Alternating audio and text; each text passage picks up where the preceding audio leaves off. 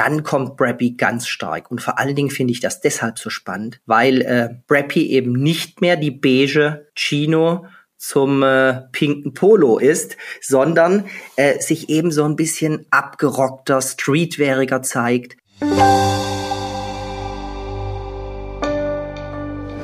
Herzlich willkommen zum TV-Podcast. Was sind die Top-Menswear-Trends fürs kommende Frühjahr? Wie weit reichen die Nachholeffekte bei Konfektion? Wie viel Clam verträgt der Mainstream? Welche Farben kommen mit Macht? Und welche Looks brauchen Goldkettchen und Tennissocke? TV-Menswear-Chef André Bangert im Gespräch mit Tim Dörpmund übers HK-Frühjahr 2023.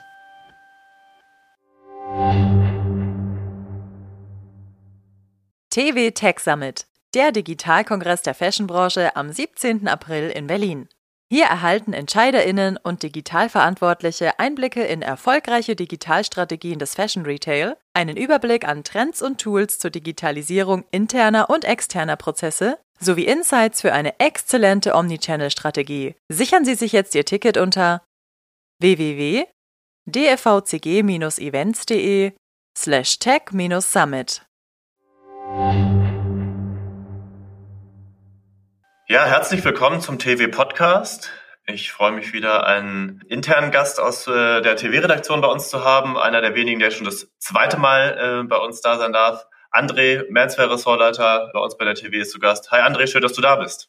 Hallo Tim. Ja, wir haben uns vorgenommen, heute mal wieder ähm, pünktlich zur Kick-Off der Order-Runde die wichtigsten Tendenzen und Themen der Manswear zu besprechen. Und da, genau, steige ich einfach direkt mal ein. André, was, was hörst du so? Was würdest du sagen? Wie schwingt die Manswear gerade so? Wie ist die Stimmung in der HK? Ja, die Stimmung ist ja, ähm, also die Saison war, war wirklich für viele erstaunlich gut. Vor allen Dingen, weil sich die Männer wieder schick machen wollten und konnten weil es auch die Möglichkeit wieder gab. Ähm, von daher waren die Umsätze gar nicht so gar nicht so schlecht. Viel wichtiger ist jetzt eben so der langfristige Ausblick. Und da ist natürlich liegt, liegen dann so Nebelschwaden da, da natürlich in der Branche und auch in der Manswear. Wie bewertet man das jetzt? Äh, wie geht man langfristig in die Sortimentsplanung rein? Aber wenn man jetzt mal nur die letzten Monate nimmt, ist es gar nicht so schlecht. Die Stimmung ist dahingehend relativ erfreulich und die Budgets, man will halt auch keine Umsätze verpassen, wenn die Nachholeffekte äh, im kommenden Jahr noch da sein werden äh, und Events stattfinden, will man natürlich auch die Dinge verkaufen. Und da ist natürlich, sind so Dinge wie Warenverfügbarkeit und auch mal das ein oder andere vielleicht sogar stärker ordern als zuletzt, steht da noch ganz oben auf dem Tableau. Und äh, von daher ist es eine eigentlich, obwohl die Rahmenbedingungen ja unheimlich schwer sind, ist es eigentlich eine recht, äh, den Umständen entsprechend recht optimistische, naja, Order, die auch oft auf äh, Vorkrisenbudgets äh, fußen wird. Du hast schon das äh, Stichwort Events genannt. Wir sind alle selber viel mehr unterwegs zu Messen und Kongressen und äh, privaten merkt man auch, es wird viel wieder mehr gefeiert und geheiratet. Ist das was, ähm, was die Order beeinflusst? Das ist ja, der gab es einen großen Dip in der Konfektion und allem konfektionsnahen Looks und Business Looks. Ist es was, was wieder im Aufwind ist und stärker bewertet wird? Definitiv. Also das ist ein ein wichtiger Punkt, der, äh, der die Order da prägen wird. Äh, wie stelle ich mich in der Klassik da so auf, dass ich möglichst die ganzen Umsätze mitnehmen kann, die möglich sind? Also da geht's also über die Warenverfügbarkeit brauchen wir jetzt nicht ausführlich zu reden. Ich meine, da muss eben muss man sich früh drum kümmern. Aber jetzt gehen wir mal in die Inhalte rein. Was mache ich denn eigentlich? Äh, wie stelle ich denn so eine Klassikabteilung auf, dass ich nicht immer nur bei dem hellblauen, du kennst diese Boho-Anzüge mit Hosenträgern und Fliege, okay, das ist ein wichtiger Part, der bedient werden will. Aber natürlich, wenn man da sich limitfrei hält und da auch noch mehr investiert, dann ähm, ist die Frage, was mache ich sonst noch so, um diese, diesen Eventbereich, diesen anlassbezogenen Klassikkauf abzudecken? Und da ist schon, ähm, da ist schon äh, da einiges in der Pipeline. Äh, und zwar einiges, das Richtung mehr Glamour, mehr Glanz geht. Also auch mal ein paar geschinste, merzerisierte Oberflächen, vielleicht auch dieses Leinen mal so ein bisschen, ja, mit einem anderen Griff, auch mal eine glänzende Weste dazu. Man kann natürlich auch verstärkt in andere Farben gehen, wo wir schon beim Farbthema wären. Also diese Sandanzüge, hellblau, kennen wir. Und jetzt Lindgrün, Altrosa, da sind solche und natürlich Flieder, Ähm, wir hatten ja im letzten Podcast über Purple gesprochen. Auch dieses, diese, diese Fliedertöne, die haben ja automatisch so einen Blaustich und werden dadurch ein bisschen, äh, bisschen zugänglicher. Das sind so Highlights, die man so ein bisschen stärker setzen kann, weil farbige Anzüge werden schon nicht mehr nur vereinzelt gekauft, sondern gehen schon mal auch ein paar Stückzahlen. Und äh, ich meine, Tim, was dann Gucci gezeigt hat, zum Beispiel äh, auf dieser Burg in Italien mit diesen glitzernden Anzügen, mit diesen Zweireihern, mit diesen breiten Revers, das ist schon mehr als ein Zeichen, dass da richtig was abgeht. Auch vermehrt Zweireiher, also da, da, da, oder D-Squared kombiniert festive Schalkragensakkos zu, zur Denim. Also dieser Glamour-Aspekt, der kommt eindeutig dazu und da kann man auch so Smoking-Inspirationen dann auch einfügen und dann hat man ein größeres, spannenderes Bild als immer nur diese diese leichten hellblauen Anzüge oder diese Standardanzüge für den Anlass, die sicherlich weiter die Basis des Geschäfts bilden. Aber da hat man doch schon viele Möglichkeiten, da richtig was abzuschöpfen. Und abschließend dazu wollte ich noch sagen, wir haben ja die Händler und die Industrie befragt, wie wird es denn nächstes Jahr werden? Und fast alle sind sich da einig, 2023 wird nochmal ein Jahr, das auch zusätzlich noch von Nachholeffekten profitieren wird. Und das heißt, da werden wohl auch äh, gute Umsätze gemacht werden können. Also Konfektion wird schon wieder auf Vorkrisenniveau geplant und ein Impuls, starker Impuls kommt über Glamour-Effekte, über ähm, und dann vielleicht auch neue Farbigkeiten, du hast ja angesprochen, aber auch, was macht eigentlich das Thema Schwarz? Spielt das da auch eine Rolle? Oh, hatte ich vergessen zu erwähnen. Ja, diese ganze, äh, diese ganze Klassik, das kann man auch gut, also Schwarz wird als, als, als, als Farbe deutlich wichtiger. Wie gesagt, dieses Smoking-inspirierte. Man darf nicht immer nur an, an dieses äh, leichte Hellblaue denken, sondern der Typ in einem gut geschnittenen schwarzen Anzug mit einem weißen Sakko und einem Loafer dazu, der Schuh der Saison, so aber der Loafer dann mit ein bisschen mehr Stand. Über Schuhe können wir eh nochmal noch mal sprechen jetzt in den nächsten Minuten. Äh, das ist schon ein Look, der sich sehr gut in diese, in diese ganze äh, Klassikschiene äh, einfügen lässt. Da muss man darauf achten, dass man auch Schwarz wieder stärker mit einbaut. Du hast den Schuh genannt. Ähm, bevor die Pandemie alle in den in die Casual Loungewear Homeoffice Looks gebracht hat, wurde ja viel über Themen wie Sneakersuit und sowas gesprochen. Ist der mit dem neuen Glamour Kick dann passé oder sind solche äh, Casual Suits ähm, und relaxten Geschichten noch ein Thema? Also wenn man wir hatten ja jetzt über das eine Feld gesprochen und dann gibt's natürlich noch das Feld, was langfristig die Menswear dominieren wird, diese Upper Casual Wear, diese soften Übergänge, also Stichwort Sneaker Suit. Klassik wird von Casual inspiriert und umgekehrt unheimlich kompliziert das Feld, weil es unheimlich ausufert. Ich äh, rate da jedem, dass man sich da immer mal wieder die Show äh, oder die Shows von äh, Alessandro Sartori für Senja anguckt, der da wirklich vorbildlich zeigt, was da äh, aus die, in den Designkreisen sich überlegt wird, wie denn ein moderner Anzug aussieht. Über, vielleicht mal überschnittene, softe Schultern, Fokus auf Stoff, sehr zurückhaltende Farben, naturige Töne, Overshirts, aber dann äh, mit, mit Leinen, das auch mal ein bisschen mehr kann. Also nicht mehr immer nur Leichtigkeit, Komfort geht über alles, aber Stoffe mit Stand, Olivgrün, Ecru, ähm, Hosen, die äh, eine neue Weite zeigen. Das ist natürlich auch ein interessantes Thema, wie man Mode spielen kann mit der neuen Weite und dann sämtliche T-Shirts. Und dann wollte ich im Zuge dessen noch ansprechen, wenn wir das so alles vor uns sehen, diese T-Shirts, Sweatshirts zu den Wollhosen oder Leinhosen, wenn man so eine Upper Casual Wear dann zeigt, dann äh, muss man auch sehr stark in diese Better Basic Nummer reindenken. Also das Produkt ist der Star, die Qualität, der Schnitt. Und wenn man dazu dann eine Story erzählt, ich meine, das Top-Genre macht das schon lange mit irgendwie besonderen soften Sweatshirts, mit der ganzen Kaschmir-Nummer, die ja im Sommer ja auch nicht zu vernachlässigen ist, wenn man an die frühen Liefertermine denkt. Und dann hat man solche, hm, wie, wie, wie, hieß es immer, uh, Updated Basics. Mm, better Basics. Better Basics, the perfect white shirt, irgendwie the perfect sweater. Wenn man sich dann einen Stapel hinlegt, mit zurückhaltenden Farbigkeiten, relativ reduziert und monochrom und dann eine Geschichte zum Stoff äh, oder zur Herkunft oder zur Nachhaltigkeit des Produktes erzählt, dann ist das sicherlich ein Feld, was auch wichtig ist abseits des ganzen Glamour und Show-Off. Ne? Als, als entspannter Kombinationspartner zur Klassik dann eine wichtige Rolle spielt. Jawohl, ja. Ähm, vielleicht noch abschließend zum Anzugthema eine Frage. Wir haben ja so eine Polarisierung. Einerseits diese sehr weiten, soften Styles, die du von Senja angesprochen hast. Dann waren wir auch in, in, in Mailand, haben wir Prada gesehen, die ja wieder ein bisschen schlankere Anzüge ja. rübergeschickt haben. Jetzt wird der eine sagen, ja gut, bei uns war Slimfit nie weg. Würdest du sagen, das ist so eine Parallelität? Klar, es gibt die Loose Fits, es gibt die Slim Fits oder äh, schlägt der Kompass da eine bestimmte Richtung aus? Aus? Also im Moment äh, freut sich der Mainstream über die kleine Buntfalte, über die Tapered-Form und das ist doch erstmal toll. und äh, äh, äh, der ganz große Part, der will einfach einen schlanken, körperbetonten Stretch-Anzug und ich denke, das brauchen wir jetzt nicht weiter ausführen. Das wird auch weiter so bleiben noch. Von daher würde ich mich jetzt von Prada äh, nicht ganz so beeinflussen lassen, wenn es um den modischen Bereich geht, wo man nippen kann, dann sind es doch die Tapered-Formen, die etwas äh, überschnittenen Sakkos und vor allen Dingen die Hosen, die so ein bisschen, äh, bisschen mehr weit zeigen.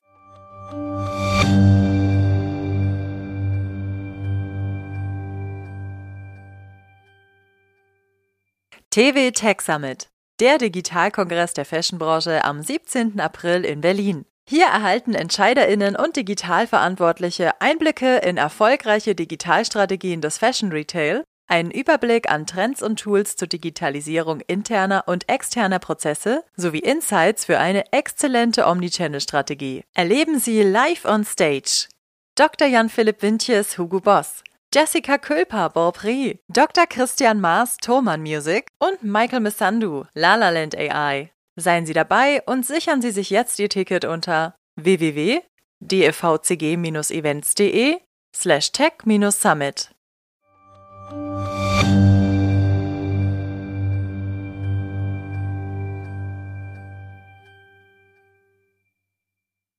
Ein Modethema, das eigentlich immer ganz gut so die Verschränkungen hinbekommt zwischen Klassik, äh, Tradition und auch Konfektion und aber auch Casual Wear und Sportswear, ist ja das, ist ja der Evergreen Preppy. Jetzt haben wir das Gefühl, ihr habt noch viel drüber geschrieben, es ist schon auf jeden Fall präsent. Siehst du es auch fürs nächste Frühjahr und falls ja, wie, wie in welcher Ausbildung? Ja, also für mich das spannendste, mh, hm, sag mal, progressive Thema, ne? Wir waren ja jetzt sehr beim Konservativen, ne? so mit, auch mit Upper Casual und so. Und wenn man jetzt, äh, na, ich sag mal so, eine Jugendlichkeit so reinbringen will, dann kommt Brappy ganz stark. Und vor allen Dingen finde ich das deshalb so spannend, weil äh, Brappy eben nicht mehr die beige Chino zum äh, pinken Polo ist, sondern äh, sich eben so ein bisschen abgerockter, streetweariger zeigt. Das kann mal irgendwie ein, ein, ein Football-Trikot sein zur Wollhose und dann irgendwie, wenn es eine Denim ist, dann der Loafer dazu oder statt einem Polo ein Bowling-Shirt, aber dann eben nicht noch zur schnöseligen Chino, sondern dann wirklich die Denim dazu kombiniert und auch nicht mehr der cleane Sneaker auch schon gar nicht der Bootsschuh. Tut mir irgendwie leid, dass der Bootsschuh so immer noch nicht da ist. Ne? Aber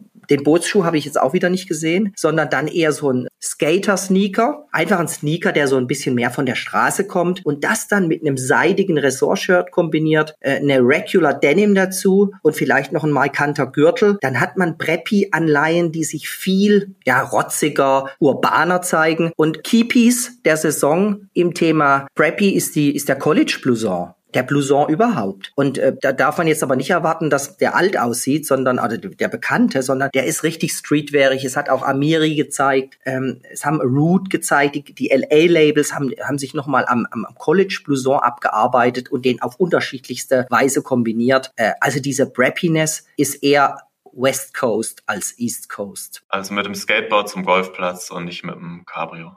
Richtig. Du hast ja auch Denim angesprochen in diesem Kontext, dass es ja auch mal so ein bisschen auf eine andere Richtung drehen kann, wenn die ein bisschen runtergerockter kommt. Ähm, ist ja, Denim ist ja ohne Frage eine wichtige Umsatzsäule, auch irgendwie immer nie so richtig weg, manchmal da. Ähm, ob die Schauen jetzt ein Impulsgeber für den Mainstream sind, sei mal dahingestellt, aber da war Denim auf jeden Fall in riesiger Vielfalt ähm, zu sehen. Siehst du da bestimmte Entwicklungen, die man mal im Auge behalten sollte? Ja, die sollte man im Auge behalten. Wenn ich mit Händlern spreche, ähm, dann äh, sind die zwischen Euphorie und Ratlos Ratlosigkeit. Im Gegensatz zur Chino, wo schon klar ist, das hatten wir ja besprochen, hier eine Buntfalte mehr und da ein bisschen weiter. Da weiß ich, inwieweit ich was dem Kunden zutrauen kann. Aber bei der Denim, erstmal so großes Schnaufen, äh, weil was kommt denn jetzt noch außer der schlanken Stretch Denim? Ähm, gut, die Trends äh, dahingehend sind klar und was wir da in, in Mailand auch gesehen haben bei D-Squared und bei Dolce, waren ja wirklich experimentelle, weite, fast schon sackige Hosen, äh, aus Patchwork-Elementen mit riesigen Löchern und mit Nieten und also diese, diese Regular-Formen, äh, etwas überlang, teilweise auch sogar ein bisschen mit, mit Bootcut wieder. Das sind schon Dinge, die, äh,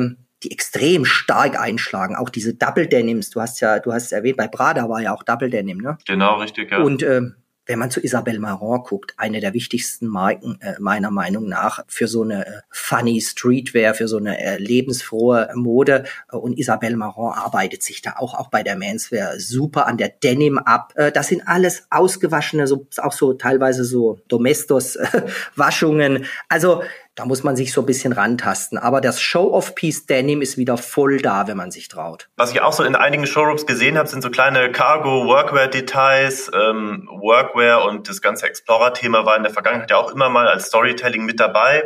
Ist das, sind das so Details, die man ähm, auch mitdenken kann, um so ein bisschen den Basic Plus-Gedanken sozusagen zu spielen? Oder würdest du sagen, ja, ist schon eher was für Fans? Der Zenit ist da so ein bisschen Richtung, ich mache jetzt mal einen Spaziergang und Exploring, äh, ist der Zenit ein bisschen überschritten, weil halt dieser Glamour-Faktor und dieses Sehen und Gesehen werden wieder ein bisschen stärker Einfluss nimmt. Aber unweigerlich sind solche Pattentaschen, Cargo-Taschen auf Overshirts, an Denim sogar und äh, an, an Chinos sowieso sind Dinge, äh, die so eine gewisse, die auch wunderbar in diese monochrome Farbwelt einfügen und die Dinge auch interessant machen.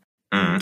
Ähm, vielleicht können wir jetzt mal kurz aus den, so aus den reinen Produkten rausgehen und weil du schon ein paar Mal Farben angesprochen hast, nochmal so ein kurzes Update geben, welche Farbströmungen neu dazukommen. Genau, du hast vorhin erwähnt, vor einem halben Jahr hatten wir die, war die Headline unseres Podcasts Purple und Polunder. Zumindest die Farbstimmung hat sich ja tatsächlich durchgesetzt. Lila Flieder ist eine wichtige ein wichtiges Element in der Farbstimmung. Was kommt da noch so dazu und wie muss es aussehen? Ja, für mich ist die spannendste Farbe oder die man am, meisten sieht und die am meisten auch irritiert und für äh, die Blicke auf sich zieht, ist Gelb. Ne? Gelb, so ein abgezogenes Gelb. Wie soll ich es denn definieren? Eigentlich so ein bisschen, ähm, ja, der Limoncello ist schon zu gelb eigentlich. Also fast noch mal alles ein bisschen, alles ein bisschen an. Limoncello-Schorle. Limoncello-Schorle und auch die Rosé-Schorle.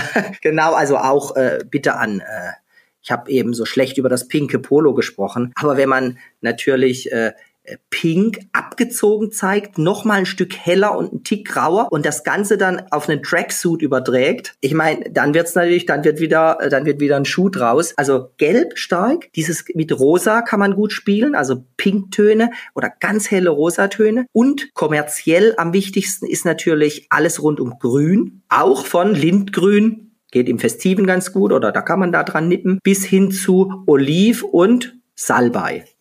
Auch sehr, sehr wichtig und auch, es passt einfach gut in diese Stimmung. Haben wir was vergessen? Äh, Flieder natürlich. Eher, also lila würde ich nicht sagen, also nicht diese äh, alten Hemden, die lila Hemden zum grauen Anzug, auf keinen Fall.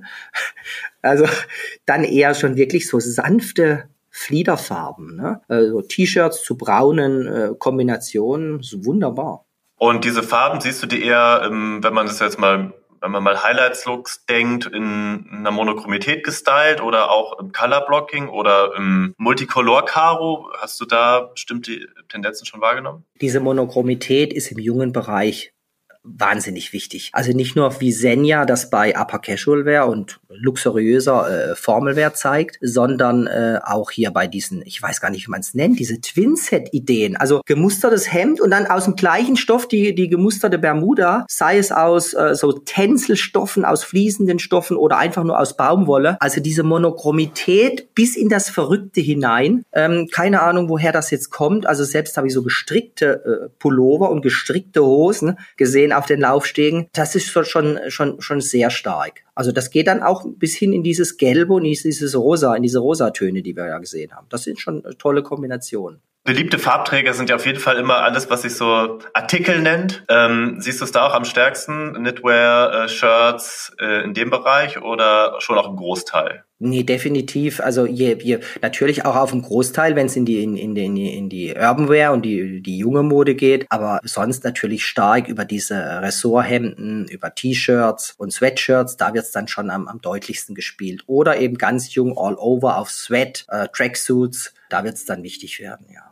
Du hast schon ein paar Mal das Wort Resort genannt. Ähm, Im Luxusgenre hört man sehr stark davon, dass mit diesen äh, Ferien- oder Vacation-Produkten und Lux gute Geschäfte gemacht werden. Hast du das Gefühl, das ist auch eine Story, die sich für in der Breite des Marktes durchsetzt, dass man sagt, ähm, Urlaub, Sommer, Palmen, Sonnenschein, soweit es denn wieder geht, oder jetzt geht's ja wieder, ähm, ist ein dankbares Verkaufsthema, eine gute Geschichte? Also auf jeden Fall äh, ein wichtiger Faktor, warum sich die Mode, das hatte ich am Anfang noch vergessen zu sagen, warum sie sich gut verkauft, sind natürlich auch die Urlaubsreisen, die jetzt gemacht werden. Wenn man denn vom Flughafen wegkommt. Äh, was hat man dann im Gepäck? Und das ist natürlich eine absolute Erfrischung, die da die Menswear erfährt. Und da gibt's schon tolle Möglichkeiten, wo man das Sortiment so ein bisschen weiterentwickeln kann. Ich sage nur Frotte-Polo, Vielleicht verkauft jemand das ein oder andere äh, Polo. Äh, Stichwort Ressortshirt. Alles schwierige Themen für den Mainstream, aber wichtige, da wenn man, dass man sie zeigt. Die Dinger sollten natürlich immer eine Nummer größer eher gekauft werden. Also diese ganze farbenfrohe, und da spielt dann auch diese Preppiness rein, da wird auch das Polo kann sich da, äh, kann sich da wirklich nochmal über neue Oberflächen profilieren. Vielleicht auch das eine oder andere gestrickte Polo, dafür gilt das Gleiche. Alles muss ein bisschen weit sein. Ähm, diese ganze äh, Mode für die zweite zweite Saisonhälfte mit Bermudas, mit Drucken, auch mal vielleicht oder das ein oder andere Tänzel oder seidige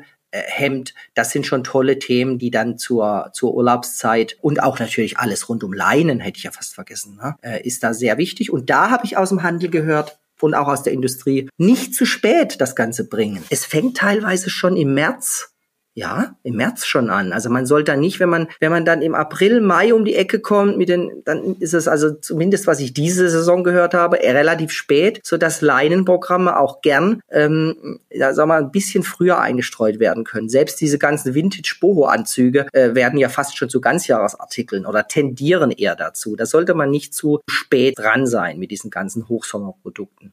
Wenn wir ans, äh, an den Urlaub und an die ganzen Vacation-Themen denken, an so eine Strandtasche, dann dürfen ja auch Accessoires nicht fehlen. Ähm, Ihr habt ja zum Beispiel auch mit internationalen Luxushändlern gesprochen. Ganz überraschend fand ich so, dass so ein Mats Klingberg von Trunk in London äh, das Basecap jetzt für seine Klientel entdeckt hat, ähm, obwohl die ja eigentlich eher einen etwas formelleren Look äh, spielen. Was würdest du denn sagen? Was sind so die, äh, die Must-Have-Accessoires, die ähm, in der Saison nicht fehlen dürfen? Ja, die Must-Have, also ja, also da haben wir ja ein ganz wichtiges Thema noch überhaupt nicht angesprochen. Basecaps, also auf den Schauen, bei den Schauen sieht man oft die Fischerhüte. Kommerziell schwierig. Aber äh, ich habe keine Ahnung, warum jetzt viele Männer Basecaps kaufen und tragen. Es ist so. Der Handel verkauft's gut, der Handel setzt drauf. Es ist so, denken Sie an Kopfbedeckungen, vielleicht oder den ein oder anderen Strohhut, also auf den Schauen war das zu sehen, also Kopfbedeckung, allen voran das Basecap. Dann ein ganz wichtiges Feld, inwieweit man sich dahingehend öffnen will, muss man dann halt wissen. Also das ist das Feld des Schmucks. Da haben wir diese, diese geschlechterübergreifenden Dinge, die jetzt die Menswear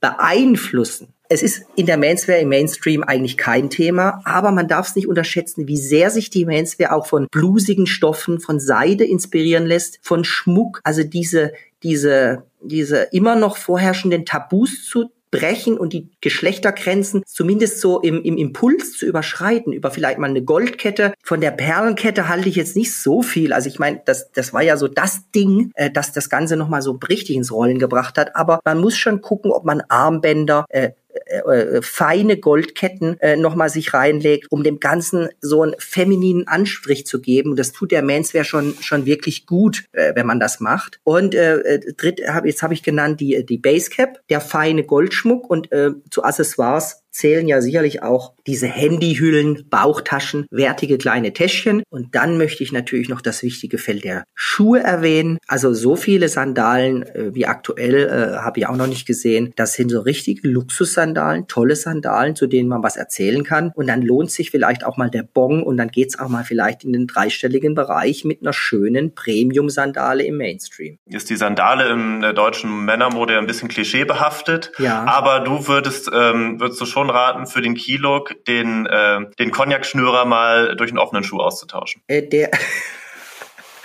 der, der, der Cognac-Schnürer, äh, der Cognac bleibt im Schwenker. Ja, genau.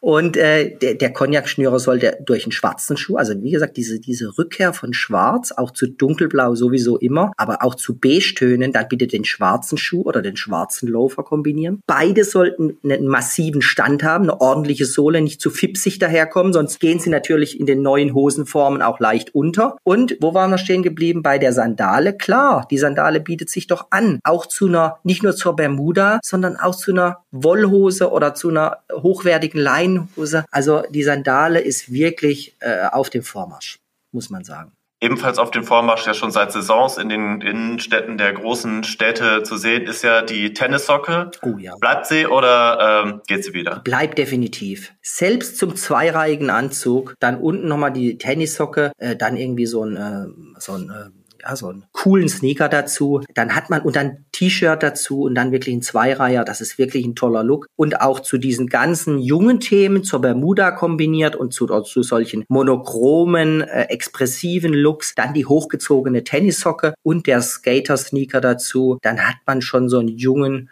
äh, progressiven Keylook und auch wieder einen weiteren Beweis, dass die Preppiness doch sehr starken Einfluss auf die Menswear nimmt. Also ich habe das Gefühl, es gibt ein paar Säulen, es gibt Glamour, es gibt Preppy, es gibt Goldkette, Bauchtäschchen und Sandale mit Tennissocke. Ähm, da ist einiges an Material fürs kommende Frühjahr dabei. Ja, ich bin sehr gespannt, wie es aussieht am Ende auf den Flächen in den Sortimenten. André, vielen Dank für die Einschätzung an diesem äh, Punkt und ähm, wir begleiten das Thema natürlich weiterhin intensiv. Vielen Dank. Danke dir, Tim, auch. Das war mein Kollege Tim Dörpmund im Gespräch mit TV-Menswear-Chef André Bangert. Und das war der TV-Podcast. Falls Sie noch weitere Einblicke in die Trends fürs Frühjahr 2023 erhalten möchten, können Sie die TV-Trend-Info von André Bangert auf der Premio in Berlin auch per Livestream verfolgen. Und zwar am 7. Juli um 10.30 Uhr. Sie haben zu diesem Termin keine Zeit? Kein Problem. Das Video finden Sie auch im Anschluss noch auf textilwirtschaft.de. Sie haben Fragen oder Anregungen zum TV-Podcast? Dann schreiben Sie uns gerne an podcast.textilwirtschaft.de. Mein Name ist Charlotte Schnitzspahn. Vielen Dank fürs Zuhören und wenn Sie mögen, bis nächste Woche.